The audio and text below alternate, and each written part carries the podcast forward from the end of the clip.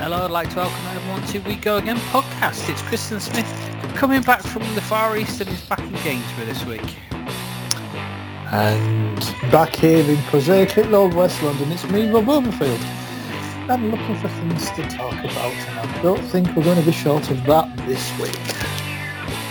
I'm here in Berkshire, it's me, James Barterby, and um, yeah, I, I, I say we just push the button on Rob and let him go. Oh dear, that doesn't sound good for everybody, does it?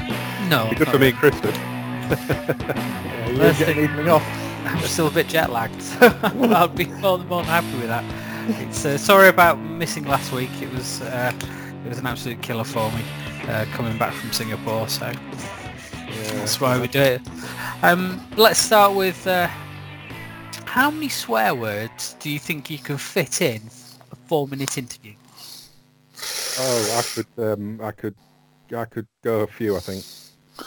I, I'm sure you've heard a few in your time, James, especially given the industry you work in. Yeah, I'm, I think oh, you've heard a few. I think you've heard a few, but it's just, uh, yeah, you'd be looking at a few. Well, I mean, I, I, I couldn't because I don't. Cause I, that's not something I really, really got, really do. So you know.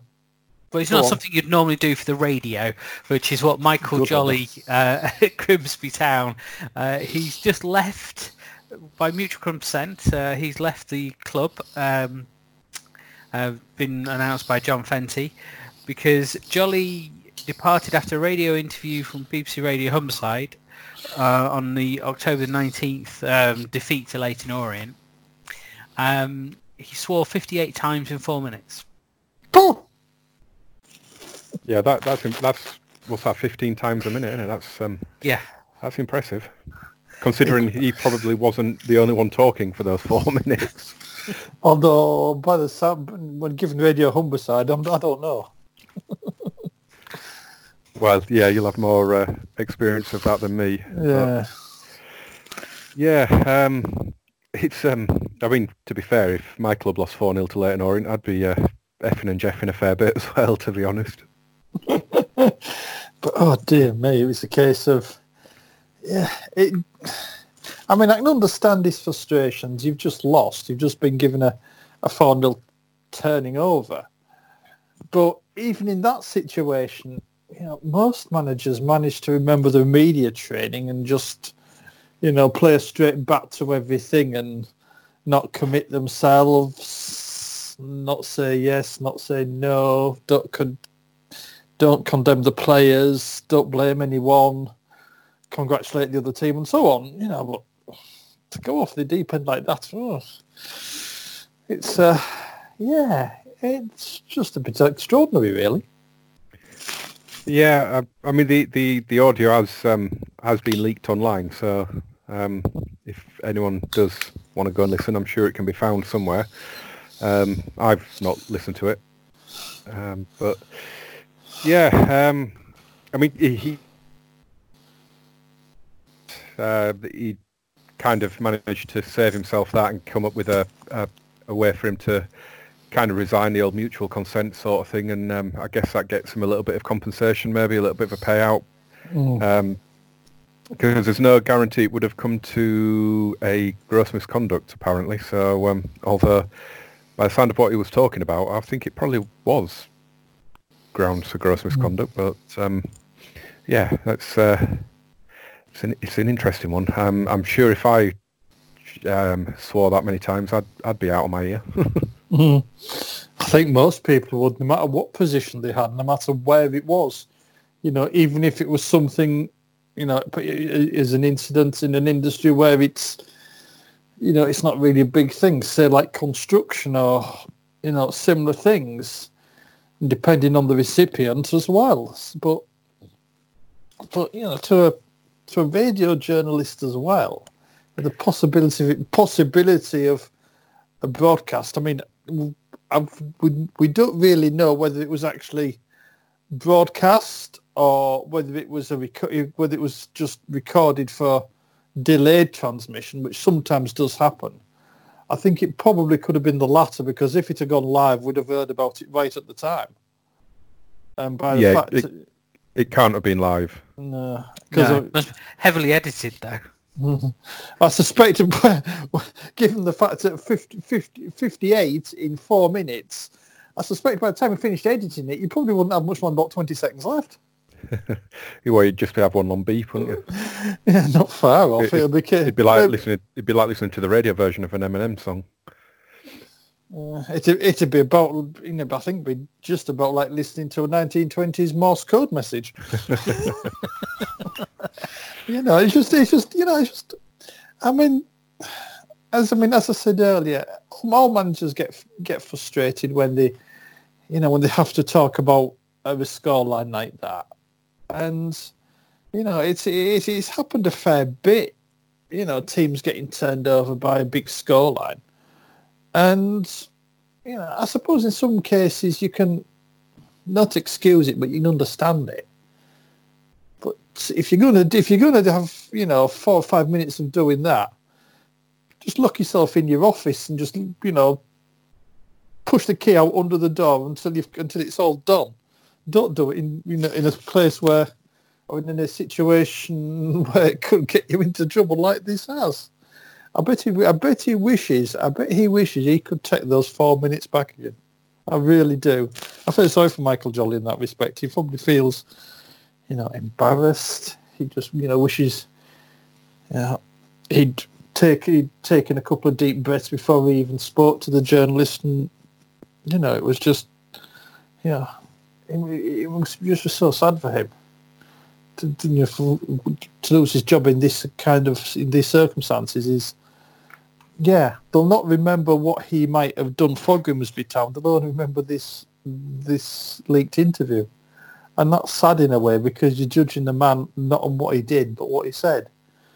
And that's always uh, pretty damning in many respects. But saying that, they are sitting eighteenth in League Two, so it's probably not all um, all guts and glory. Are they, they are, well, they only played fifteen matches. It seems mm. there's, there's like three games in hand over the teams around them. They are sitting above uh, Scunthorpe, which is always uh, going to be good in the uh, Humbers, uh, South South South Humberside. Sorry, North Lincolnshire, North, Lincolnshire. North, North East Lincolnshire Derby uh, yeah. that there is. uh, but yeah, South Humberside. Um, so that's interesting uh, to, to, that it has gone through like that. It was also interesting the opposition, because he's he was manager from March twenty eighteen, so he'd had eighteen months in the job, so maybe he'd also realised things weren't working out for him, and this is a convenient way, it's not the nicest way, but a convenient way um, to part company, um, because seven games without a win as well, so they only finished seventeenth last season. It's So maybe it's not all not all good for him. Um, he's saying he's not had a bad record there, but he's also not had the greatest record there. twenty, twenty-nine out of eighty-six games as Grimsby manager is not a good record, really, I suppose, uh, if you look at that. Well, it's one in three. I mean, I don't think it's that bad for for Grim, for a club at Grimsby's level, is it, to be fair? Um, yeah, it's, it's not amazing, but it's it's it's not... It's not terrible, I wouldn't have thought. I don't. I mean, I, he wasn't. I don't think he was under any pressure, other than than the outcome of the interview. To be fair. Well, he wasn't under pressure from the club. No, I think you misunderstand me. He probably realised himself things weren't working out. Oh yeah, maybe. And this that, that boiling over like that, he probably just evaluated himself over the weekend, um, over over the time, because it was last Wednesday when he had the meeting. And Friday when they announced it, he probably just came up with the idea of, well, this is only going to go one way. I've not had the greatest run of form of late. We're not doing that. We're not doing that brilliant overall in the season. So let's call it a day. And like like Rob said, leave them part on mutual consent terms. Mm-hmm. It works out better. It's always better to mutually consent to leave, um, like Neil Warnock has done, uh, than it is to be Carl Fletcher, who's Carl Fletcher's officially his first game in charge of Leighton Orient was that four nil win. Yeah, he watched yeah. from the stands, but he had, had been appointed manager at that point. He had yeah. been appointed, but he was only technically, you know, he wasn't. He hadn't taken charge of the team. He no, it's, any... no, but it's, it's it's strange, isn't it? Because I mean, it's not like he'd been appointed the morning of the game. I mean, it, it was three days. Pro, he'd, you know, he'd been in, in the job for three days. We'd just seen Michael O'Neill appointed Stoke manager on a Friday, and he took the he took the match on the Saturday. So how can he not be ready to take the match after three days? It's that's a bizarre one. Um, but yeah, I mean, mm-hmm. uh, it, it's it it feels uncomfortable to um to when it comes to talking about Leighton Orient managerial um, departure yeah. after the, the tragic events over the summer with Justin Edinburgh. Um, but it it clearly wasn't going well. I mean, twenty-nine days, all right. You can't, you know, you you could say it's harsh. You can't judge anyone, but I'm sorry if you're losing it. If you're losing at home to Maldon and Tiptree in the in the F A Cup, no matter how brilliant that is for the competition and for, for us three as non-league fans mm. as well to see to see that from from the uh, professional club's point of view, that's pretty unforgivable result. And um, yeah, considering uh, they'd won, I think they won on penalties in one game, didn't they, uh, against Brighton? Um, yes, in that yes. E F L Trophy thing. Um, the mm. Johnson's Paint Trophy or the or, or uh, what Leasing, was the Autoglass Leasing, Trophy? When, no, it's the Leasing dot com Trophy. Yeah, it was the Autoglass Trophy when Huddersfield got to the final. Um, yeah, but yeah. they played in front. Yeah, but they played in front of bigger crowds in Huddersfield. Yeah, true. um, I mean, losing to Maldon and Tiptree is one thing. Losing to Maldon, a uh, ten-man Maldon and Tiptree is. Um, Mm. Yeah, probably the final straw. I mean, they just they just said it just doesn't it just didn't fit. I think um, it it the and you you kind of got to. On one hand, you could criticise for not giving him a chance, but on the other, if it's clearly not working out, then do you do you commend them for, for you know for being brave enough to, to admit their mistake this this quick and you know and, and move on? Because let's face it, they, you know they only just went back up next season uh, last season. Their, yeah, yeah. Their one and only aim is to not go back down again. So you mm. know it, it's it's it's a it's a tough season for everybody at that club uh, after after Justin Edinburgh, and um, you know they, they, I think they're going to be a little bit twitchy. It, all the time. Um, mm. The last thing they want to do is go back down into National League. So, um, yeah. They are sitting seventeenth. Yeah. So, I mean, they, they, they should be all right in the fact that there's obviously one less relegation spot. But, um, yeah, I don't know. There's only one club goes down, isn't there, out of League Two this time? It's, yes. And it yes. ain't going to be Orient, I think. There's far worse clubs in that division. But, yeah. You don't really want to even be flirting with it, do you? So it, it, you could see it two ways. You could judge it harshly, or you could commend them for, for being brave mm. enough to rectify mm. it, knowing that the um, that it's going to reflect badly on them, which, you know, it does. I mean, at the end of the day, they've hired him, so they must have done their checks on him, and now they've decided it's not working. So, you know, mm. kind of got to appropriate blame and commend them Uh, the brave decision, I guess, in the same breath. It's a, it's a, it's a tough one. It is a tough one, and whoever takes over in the next few weeks does have a challenge in, in, in this situation. But at least it's, it's a recoverable challenge. At least they know that, you know, they'll have a transfer window to work in. They'll have, a, you know, they'll have two or three weeks over Christmas to evaluate the squad that they that they've got at Leighton Orient. And somebody will, you know, an experienced manager, you know, who, who fancies a challenge at a club like Leighton Orient, and there'll be a few managers who'll see themselves in that light, you know, will have a chance. And um, it's going to be interesting, you know, see what see what candidates there are there, because you're going to be looking at a manager who's, you know, I won't say good at working on a budget, but, you know, there isn't going to be much money to spend at Leighton Orient. There'll be some, but there won't be much. Um, I suspect loan deals will come into it quite a bit. Um, you're going to have a club that, as you said, doesn't want to go back down. So, you know, there's still there's still a bit of ambition there. It's going to be, it's going to be interesting. Again, I keep overusing the word interesting. I've just realised, but it's going to be, it's going to be worth seeing who the who the new manager is, whoever it is, when it's announced, to give us some idea of you know, what Leighton Orient think they need well, for the rest of the season. Yeah, the, care, the caretaker manager, Ross Embleton, is mm. currently the favourite. Um, mm. He's he's evens with a couple of bookies and he's odds-on with a couple of others. Kevin Nolan's an interesting one. Uh, oh, mm. and uh, Mike, Michael Jolley's at twelve to one, funnily enough. Well, um, that really would square the circle, wouldn't it? Do, do you know, there's, there's a couple of really interesting names in the... the Paul Tisdale's been... obviously being linked, right. He's just left, um, well, I said just left M K Dons a couple of weeks ago. Um, mm. Kevin Nolan, for me, is Notts, he did a brilliant job at Notts County. He knows the division. Um, mm. Been out, been out of work since since late August.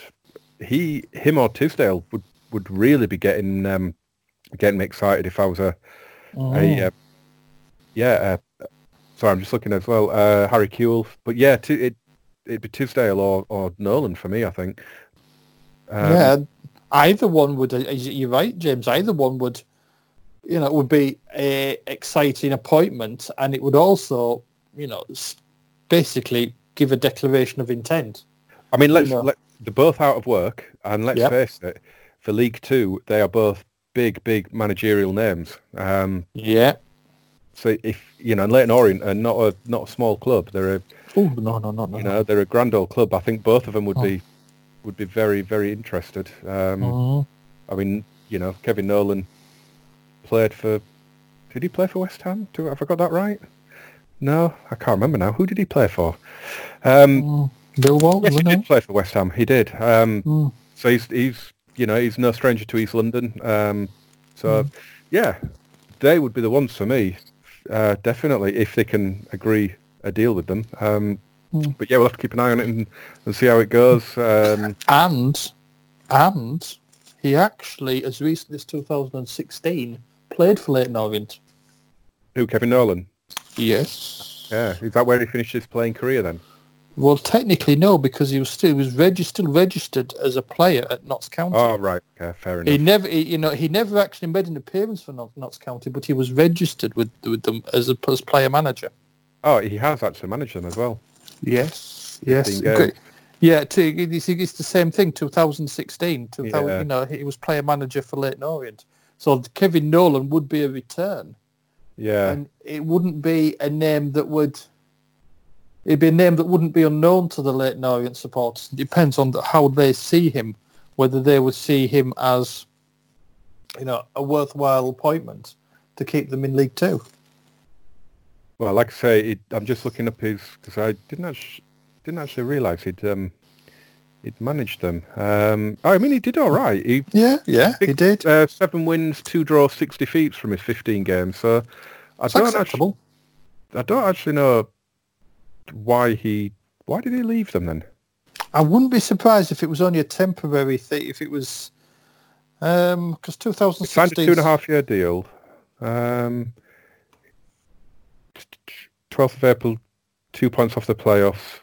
He was relieved of his duties as manager with the role transferring to Andy Hessenthaler. With the team two points off the playoffs, he was he was effectively sacked as manager. That's strange. Um, but yeah, mm. and um, like I say, he did a brilliant, brilliant job at Notts County. Um, you know, mm. I don't think they would have gone down last season if he if he'd have stayed. So I, I think it'll be. Um, We're talking about Leighton here, aren't we? Yeah. Because mm. Kevin Nolan's also odds-on favourite to be the Grimsby Town manager. Uh, okay. yeah, I wasn't looking at. To be fair, I wasn't looking at their. Um, no, I just, I just their odds. No, I just so lucky. It's just mm. according to the Nottingham Post, the ex Notts County manager Kevin Nolan odds-on favourite to take charge of Grimsby. It, it's going so, to be. The, it's going to be the same, though, isn't it? Because they're massive, massive names that yeah. that know that division. So and they're out of work. Mm. But, yeah. No, and Tisdale, you know, I mean, to be fair, Neil Warnock's in the. in the running here as well, but mm. I can't see him dropping down to League Two in not now. With due respect, not now. No. Um, but yeah, he'll be he'll be one to keep an eye on at both clubs. Um, but like I say, it's it's a fairly comfortable job to take on this season because, as I say, there's only one one team going down, and there are a lot worse teams than both Leighton Orient and Grimsby in that division. I mean, uh, it's. I think for Leighton Orient, it's worth another go. I mean, for his, the short time he had, three months, fifteen games, seven wins out of fifteen games. That sort of suggests somebody who's not stupid about the role. You know, he knew what he could get out of his players in that season. Like I say, having, you know, having won as many as, you know, as many as that, you've got to at least know something about what you're doing. So it wouldn't be a bad appointment. But it all comes down to the question is, why was he, as it says, relieved of his duties at that point? Is there something, was there something going on behind the scenes that's confidential that we don't know about? That, you know, there was a something said, was it something he didn't want to do or did want to do and the board didn't agree? That's the only thing that could stop Kevin Nolan. Is it the same board? I'm not sure. I don't know. I, don't, I couldn't tell you. But if, if it was something behind the scenes, then Kevin Nolan's chances might be drifting. But if it was something different, then I suppose he's got a chance. Um, he does hold one rather unwanted record, though, on a personal level. It turns out Nolan himself is the player who has made the most appearances in the Premier League without winning an England cap. Oh, really? Apparently. Apparently. Because if you think about it, he had all that time with Bolton and Newcastle United and West Ham, and yet he's never played for England. Not at senior level, no. Yeah. So it's a case of his, oh yeah, I mean, he's represented at age group level, but not not a full senior cap. But going back to Leighton Orient, if the reason that he was, had the, you know, manage, player manager role taken away from him at the end of twenty sixteen season was anything to do with behind the scenes, then I doubt he'll get in. But if it's anything else, I think he'll, I would like to see him have another go. It would be it will be an interesting one to uh, to go on go on with that. He's, there are some big names who've only had short spells at clubs, and uh, if you think that Dave Bassett only had four days uh, as Crystal manager, uh, Crystal Palace manager in nineteen eighty-four. Mm.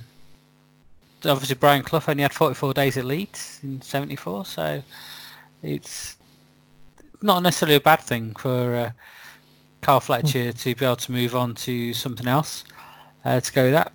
I think obviously the one who you, you, you got to feel most for is Leroy uh, Rosenary in ten minutes at Torquay. Mm. But yeah. as, as they were taken over and immediately sacked. Yeah. Um, so yeah, it's going to be one to watch that, I think, for both mm. both those clubs. And mm. like say, James, with only having one team going down, it it gives a a lot of. Uh, A lot of scope for people to come in and experiment and try something, but uh, it's quite tight at the bottom there as well. There's only uh, five points separating um, Stevenage in last place and Scunthorpe in nineteenth. Mm-hmm. Yeah, and it, it, the Grimsby one, looking at the table, might just appeal a little bit more because of, as you said earlier, Rob, they've got games in hand. Mm. So it, you, you could argue that they're in kind of a false position. So if you could come in and get off to a fairly decent start, you could soon pull yourself clear and, you know, safely into into a nice little mid-table position. And even if, you know, in fairness, win those three games in hand and they're level with the playoff. So, you know, it's they, they it could be seen as a little bit more appealing. Uh, just just you know, on on you've got three extra games to um to get it right if you if you like. You've you've got that little mm. buffer zone of three three games. So yeah, yeah, yeah be uh, be interested to see which um, which way both clubs go. Exactly, exactly. Uh, so time will tell. Yeah, so uh, it could be worse. Um, thinking of this for both Michael Jolley and Carl Fletcher, it could still be worse than that because you could be replaced by the chairman of the club. Right, this is my cue to go make a cup of tea while Rob goes off on one. Well, it's one of those Not things. Not the only one. The former Billericay owner, Glenn Tamplin, has taken over at Romford. He sacked the manager, appointed himself as the manager, and signed fifteen players within twenty-four hours. That's not messing about, really. But uh, it's also probably not the not the smartest move. I have to admit, after Mister Tamplin decided to leave, or should I say, sell, because that's pretty much what he did, Billericay Town, it was a case of, well, where's he going to land next? And I think everybody was just waiting to see where it would be. You knew it'd been in Essex somewhere. It wouldn't be much further afield than that. And it was just a case of, you know, looking at which club and, you know, what level, where's it going to be, who's it going to be. And, uh, you know, he's turned up at Romford. And as you said, Kristen, he's decided he wasn't going to mess about. But for me, given what he claims, he he claims he's learnt his lesson from what happened at um, at Billericay, and he's learnt things and he's moved on and this, and, you know, the standard kind of phrases from someone who's dropped himself in the lurch and is now trying to redeem himself. I'm not actually totally convinced, and my first thought was when I saw that, it'll all end in tears. Where's it going to go? And, you know, you just can't wonder sometimes about the guy. I mean, fair play to him. He's got, you know, it must have a, it must have a, a skin, well, I don't know, it must have a hide like three hundred year old leather. You know, it's just, it's just the way he's managed to, you know, shug everything else off that's happened and still come out wanting to be part of the game again. It just sort of makes you think, you know, who is this guy really? You know, it's, it makes you wonder why it's a good job he hasn't gone into politics, because who knows what he would have done then, who he would have offended. But, you know, Romford, they, now themselves as a club have had a bit of a rough existence, because for the last twenty-seven, twenty-eight years, they've effectively been nomads. They haven't got a ground of their own anymore. But I think they've just been granted planning permission for a new ground of their own, close to home. So, you know, that's something that will please them. And yet, I'm sure I read something in the non-league paper, and I'm just trying to find out where I put my copy of it, where the manager that was sacked was actually quite positive about Glenn Tamplin coming in. And I couldn't quite work out exactly his point. What was he trying to say? And, um, yeah, as far as I'm concerned, past history suggests this can only go one way. Unfortunately, I'm not entirely sure which way that's going to be, and it looks a bit scary to me, I'll be honest. I feel, you know, I'm a bit worried for Romford in that respect, because, you know, I wouldn't wish the... well, the view that the world have of Billericay on them, because it's not been nice and it's not been, you know, well received, especially in Essex, because people did quite, you know, some people did quite like him. But given the way, you know, Mister Tamplin chose to publicise Billericay, it was inevitable in the end. If it went wrong, he would be the one that would have to take it on the back of the neck, and indeed he did. But fifteen players, signing fifteen players, sacking the manager, taking over as manager yourself. Okay, signing the players, fine. That's what, you know, perhaps not in those numbers, but I would still kind of think it's the kind of thing I'd expect a chairman to do. But to put yourself back as manager again, I mean, does the guy have coaching badges? What does he think he know about football? You know, what? How? How does he think he's a manager?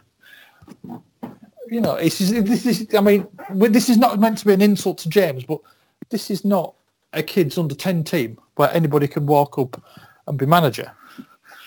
No, it's, it's real life, real life football manager twenty twenty. Pretty much, pretty much. I'm surprised James hasn't wandered off to play that already. You said I'm not. I could get, I could get through a season by the time you've finished. oh, oh, oh. Anyway, anyway. But like I say, I'm just, I'm worried. I'm scared for, you know, Romford in this situation.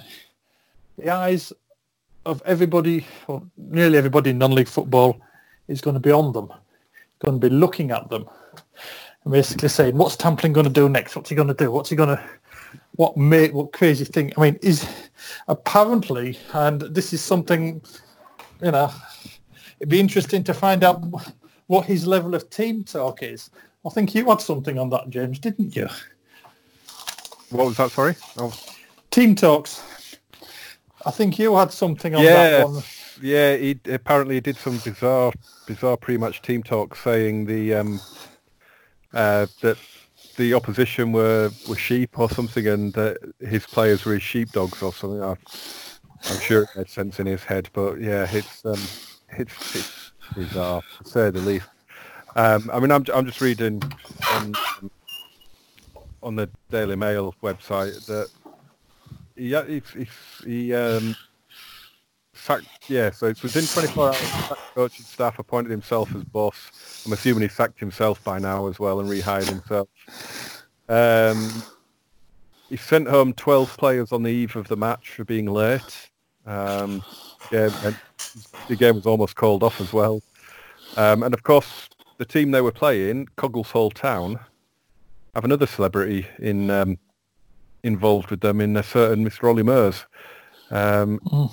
He goes goes about things in a much more low-key manner, it has to be said. Um, he was actually at Bracknell Town the uh, a few weeks ago when, when his team were, were down there playing. Um, but yeah, I mean, it's bizarre to think he'd only been in charge of Billericay for two years, isn't it? Because he, mm. he seems like he's been there for so much longer than that. Um, mm. And yeah, I mean, it, I I honestly fear for the fear for how this is going to end up for Romford as well. But at the end of the day, they're in the eighth tier, the bottom of the division. I mean, it's it's it's almost worth them taking this risk, isn't it? I, you know, the the club were, um, you know, they they not nothing to uh, to to really. be optimistic about, is there? I mean, they, they they play at Brentwood Town, so as you said, there's the potential of a new, of a permanent ground now for themselves, and mm. you know, as, as long as he doesn't try bringing ex Premier League players and, and spiralling that wage budget up like he did at Billericay, then you you know, if he, if he's true to his word and he says he has learned, which I'm sure he said mm. before, you never know. But a, a, a leopard doesn't easily change their spots, do they? So mm. I have. I was just reading something else on um, Essex um, Essex Live website, and just before that, he'd taken over at Romford.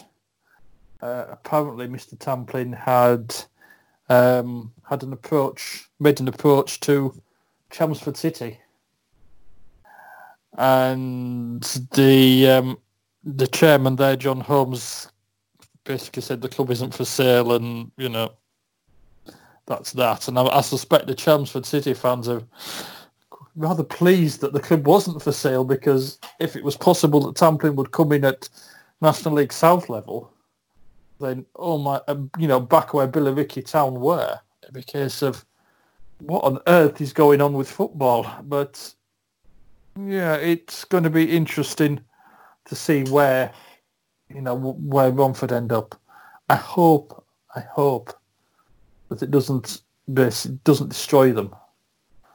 I hope it doesn't scar the club as an entity for life, for the rest of existence. Because for all of Glenn Tamplin's wealth and for all of what he's achieved in his business life, playing football manager with a real-life club, which is effectively what he's doing, as you quite rightly said, James. He's not good, you know, in, in, for, you know, for any club. Yeah, he's got the money, but he's not one of these owners that can just say, here's your money, I'll sit over here. I'll go sit in the stand. He's one of these that doesn't seem to be able to sit on the sidelines. He has to have his hands elbow deep in things. And for you know, for a football club, that that really in the long run doesn't work. He hasn't yet found this out. He blamed the supporters for hounding him out of Billericay. if he's not careful, he'll find it again at Romford. And every time it happens, he'll sit there and say, it's not my fault. It's somebody else's fault. He's not a person, I think, that could ever admit he's made mistakes or he's ever wrong. It's somebody else's fault. They don't understand that this is what I'm trying to do. This is the way I want to do it. He would do far better and do far more for Romford if he had just said, here's your wage bill. Go get who you go get who you want. Change everything round, and I'll keep out the way. A lot more football supporters would have time for him if he'd managed to do that, but he doesn't want to. He wants to play Football Manager. He wants to basically almost be a modern-day Roy of the Rovers, except he probably can't play. But he does that through his son anyway. His son was paid quite a few times for Billericay, and one or two of the supporters felt it wasn't necessarily on ability. So, you know, here we go again. Ready, ready-made headline factory, ready-made press exposure, and all for the wrong reasons. It's, yeah, it's going to be uh, one one to watch. He's been out of the limelight for a couple of months now, so uh, mm. he's got to get back there somehow. Mm. But uh, interesting that he's gone to Romford. I know he's around Essex and all that sort of stuff. Um, mm. But this is actually the third incarnation of the club, uh, which is something that's interesting. And they've they've been around in various guises since eighteen seventy-six. Uh, but then nineteen twenty-nine they had to re- redo the club, and then nineteen ninety-two is the current club. Um, one thing, like you say, James, they're sitting bottom of the uh, the league, but they also play at Brentford. But I think they've had like twelve. Um, twelve different grounds they've played at in the mm. course of their history. Mm. They've never really had their own somewhere to call home. And so if the same thing befalls them, which has befell, or before, before, befell? Befallen. Uh, befallen, that's right, let's get stupid language. Jet um, lag, jet lag. mm. Osset Town, where Osset Town have to sell their grounds to cover the bill they've just been landed with by the High Court in a compensation claim by an opposition player who was injured while playing on his ground. Oh well, while playing um, against Osset Town. So just, just the background on this, Osset Town don't actually exist anymore. Mm. Uh, they're a name only, and they merged as Osset Albion last year to form Osset United. But legally, Osset Town still owns the Inglefield grounds, which is where the injury took place. That's not the reason they've had to sell it. The reason they have to sell it is that they have to pay twenty thousand pounds nearly to um, Rhys Welsh, who formerly of Radcliffe Borough, who broke his ankle uh, following a channel from Sam Ackroyd. And he's the insurance covers the one hundred thirty-five thousand pounds bill for the actual court case and the associated costs, but the compensation claim is not covered by the insurance. So therefore, Osset have to find these twenty thousand pounds to pay um, pay for the rehabilitation. Now, it doesn't say which court. I've said the High Court, but I've just reread the article now. It doesn't say which court. Just says in Manchester. It just says a court in Manchester. Now, this may not be precedent-setting, but if it is precedent-setting, this could put a lot of non-league clubs in a lot of financial trouble. It's... I mean, we don't really know a lot more of the background than what we can read in the news reports. And it seems as if this twenty thousand pounds is full loss of earnings. I've just got one question that I would like answered. And it's probably got two or three parts to it.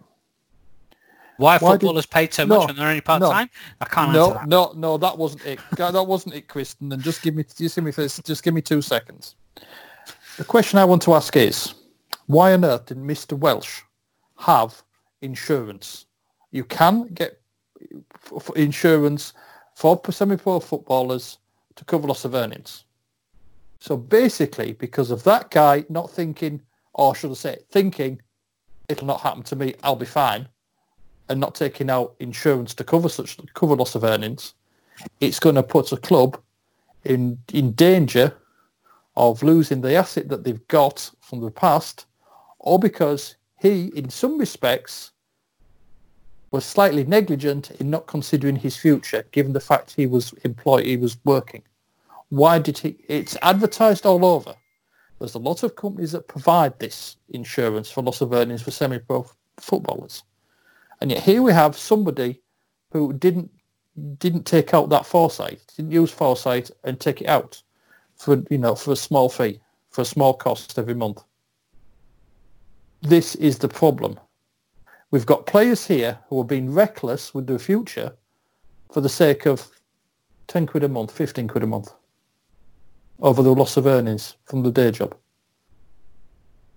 I tell you something, a lot of these schemes now will have players at semi-pro level rushing to take out policies to cover their, to cover their employment away from the football clubs. And that's the thing.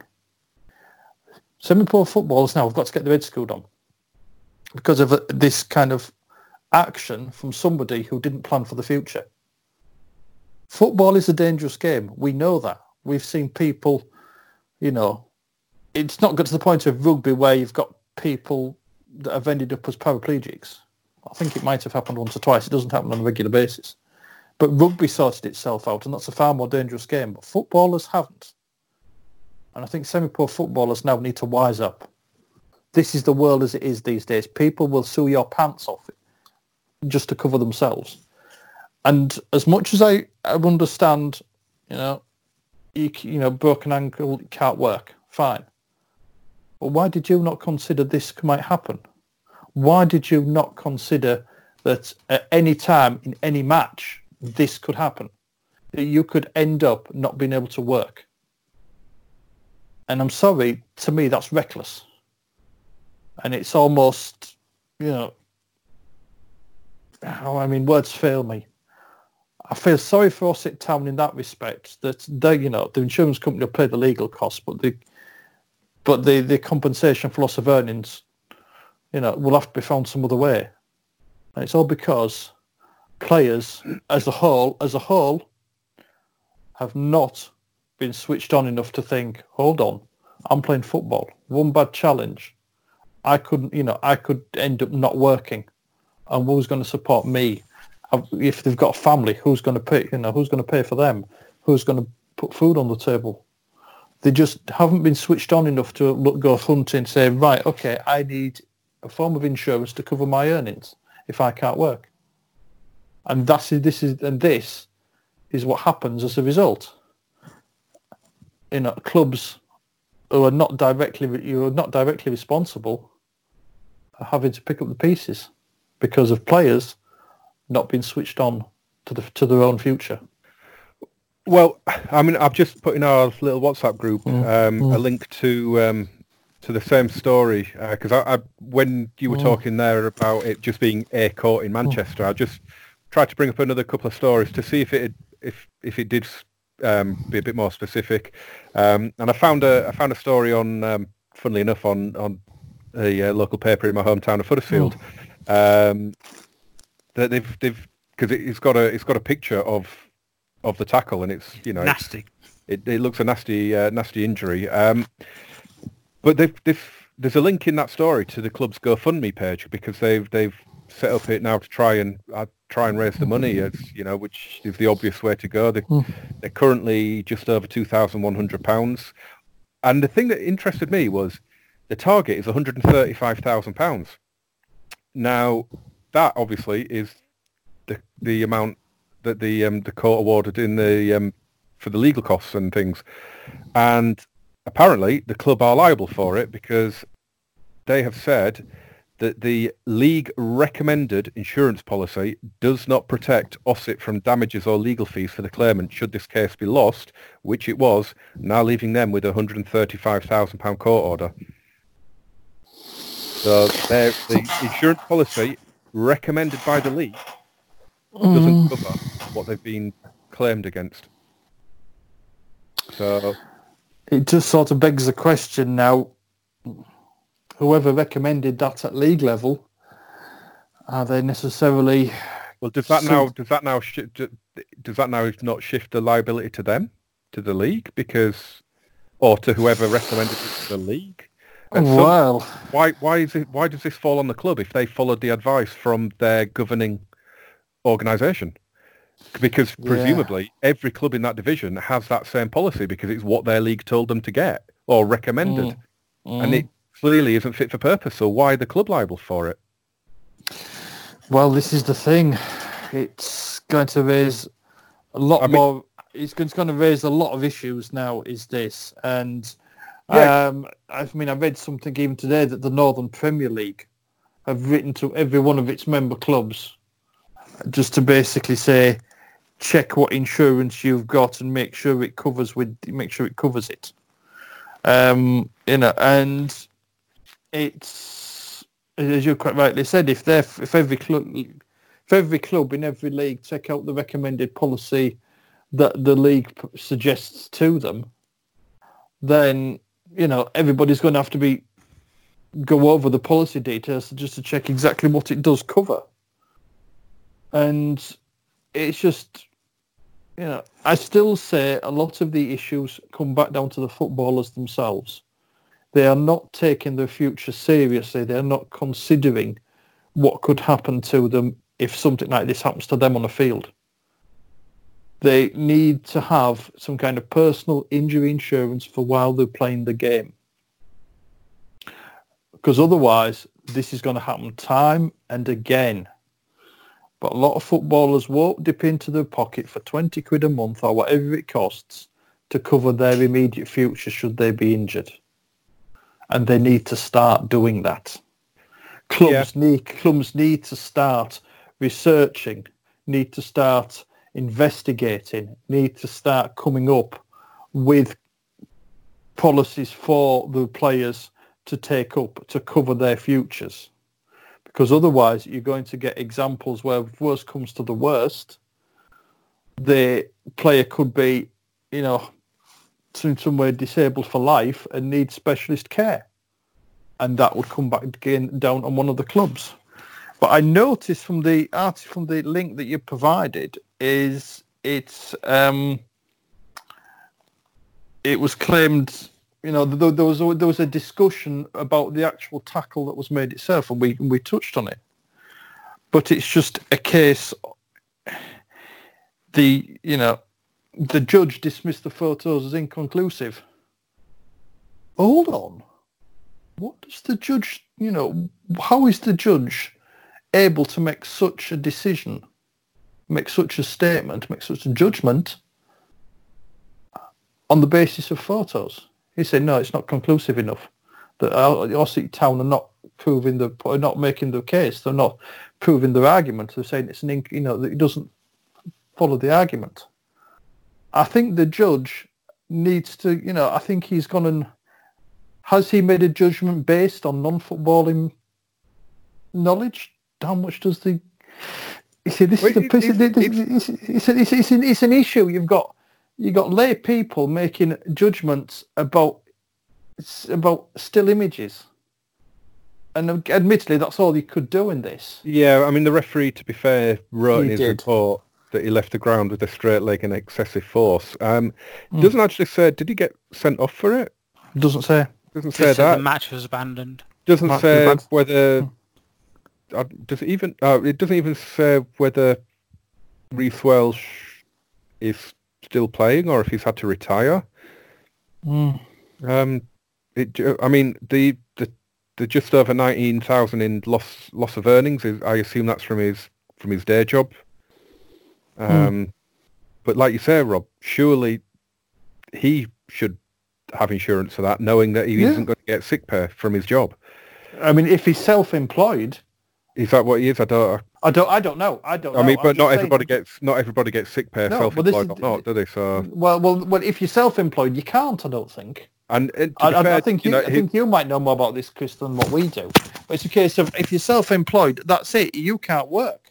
Yeah, and, exactly. You know, you know so yeah, you know, if you, if you're in that situation, and we do see a lot of semi-professional players working as personal trainers, you know, being self-employed that way, self-employed builders, you know, tradespeople as well.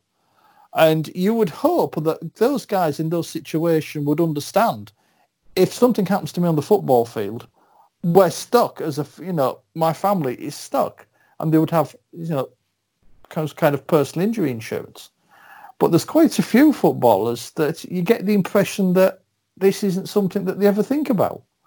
And I'm sorry, but it's, you know, you wouldn't, you know, why would you put yourself in this kind of situation without making sure that if the worst came to the worst, you or your family would be looked after, covering the earnings that you wouldn't have through an injury on the football field? If you're not doing that, there's a little bit, it, it comes back to being reckless.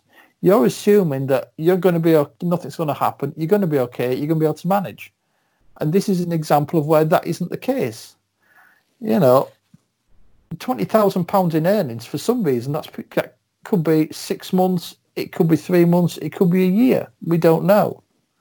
But yet, in the end, a football club is going to end up being in serious problems because of, you know, footballers not taking care of the future. But to, to me, this is actually goes more than that. The club, part of the thing is that they'll have been told by the club that we're insured, and that's what the that's what the issue is. Um, so from that point of view, that's where it's it's going to be interesting to see how all this pans out in the long run. Uh, really. I mean, there's there's one way to there's one way to to raise that money immediately, and that is for local big club to uh, have a friendly with them, and local big club that plays all in white that uh, seem to think they have a divine right in the Premier League. Um, mm-hmm. Yeah, they're not far away from us. They could, um, you know, give them a mm. give them a friendly. Mm. Or give them some. Did Wakefield Ma- Town play in white? I didn't know that. do they have a, do they do they have delusions of grandeur as well? Do they?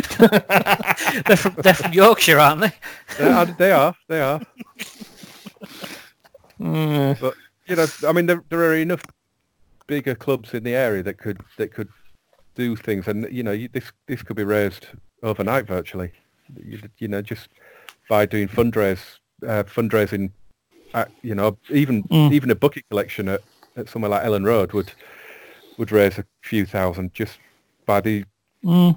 you know, even one in five supporters chucking the uh, the pound in that they just got as a change from the burger or whatever. That that would raise a few hundred, few thousand quid. You know, and mm.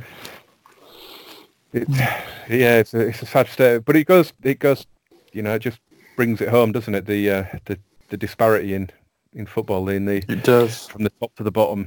Um you know, one hundred thirty-five grand is a ridiculous amount of money for for for us and for a club like that, but for for other people it's um you know it's it's absolutely nothing, is it?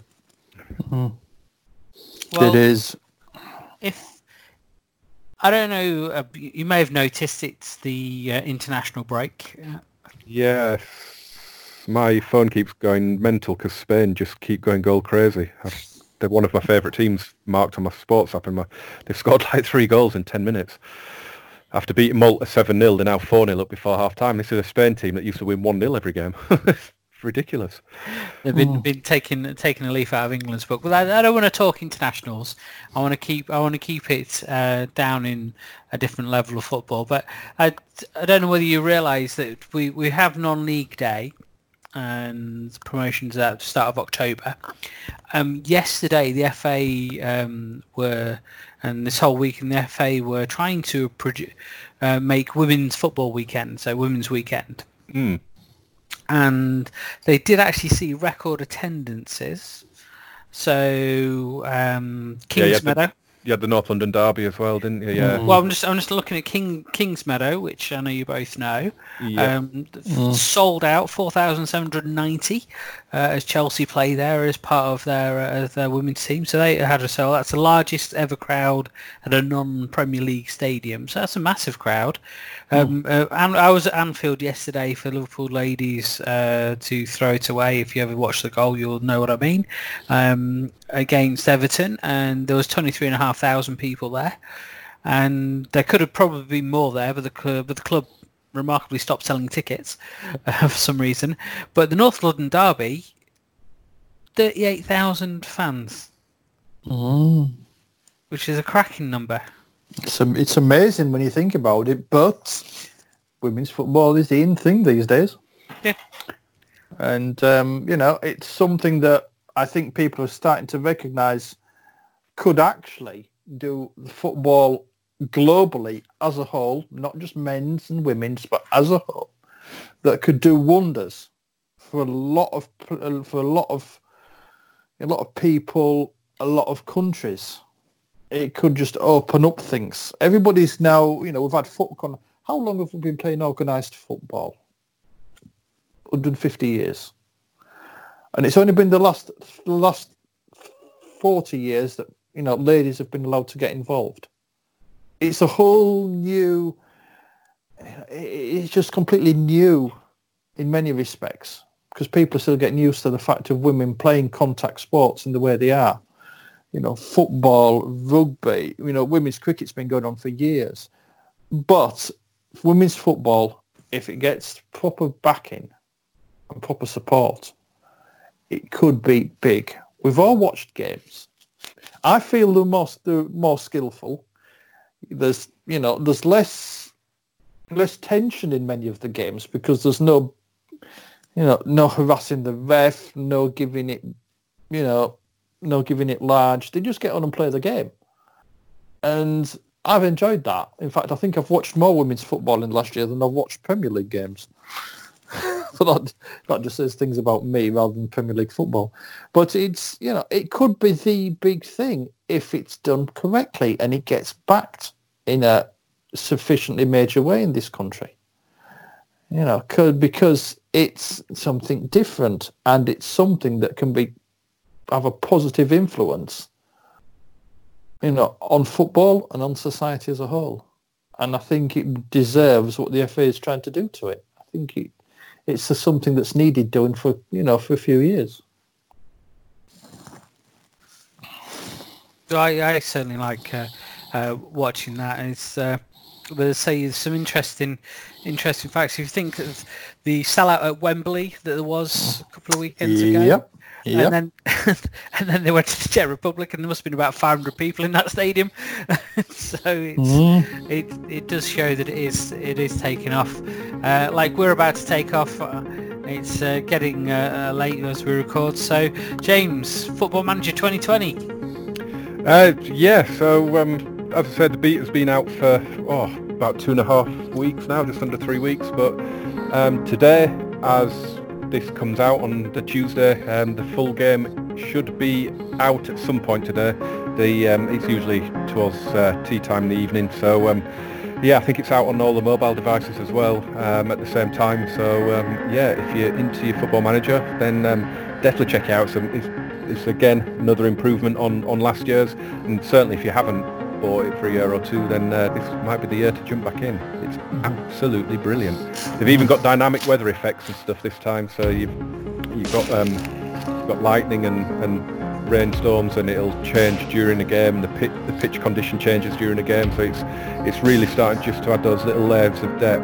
Um, small changes to make a big a big overall difference, I think, again this year, and um, yeah, I am loving it.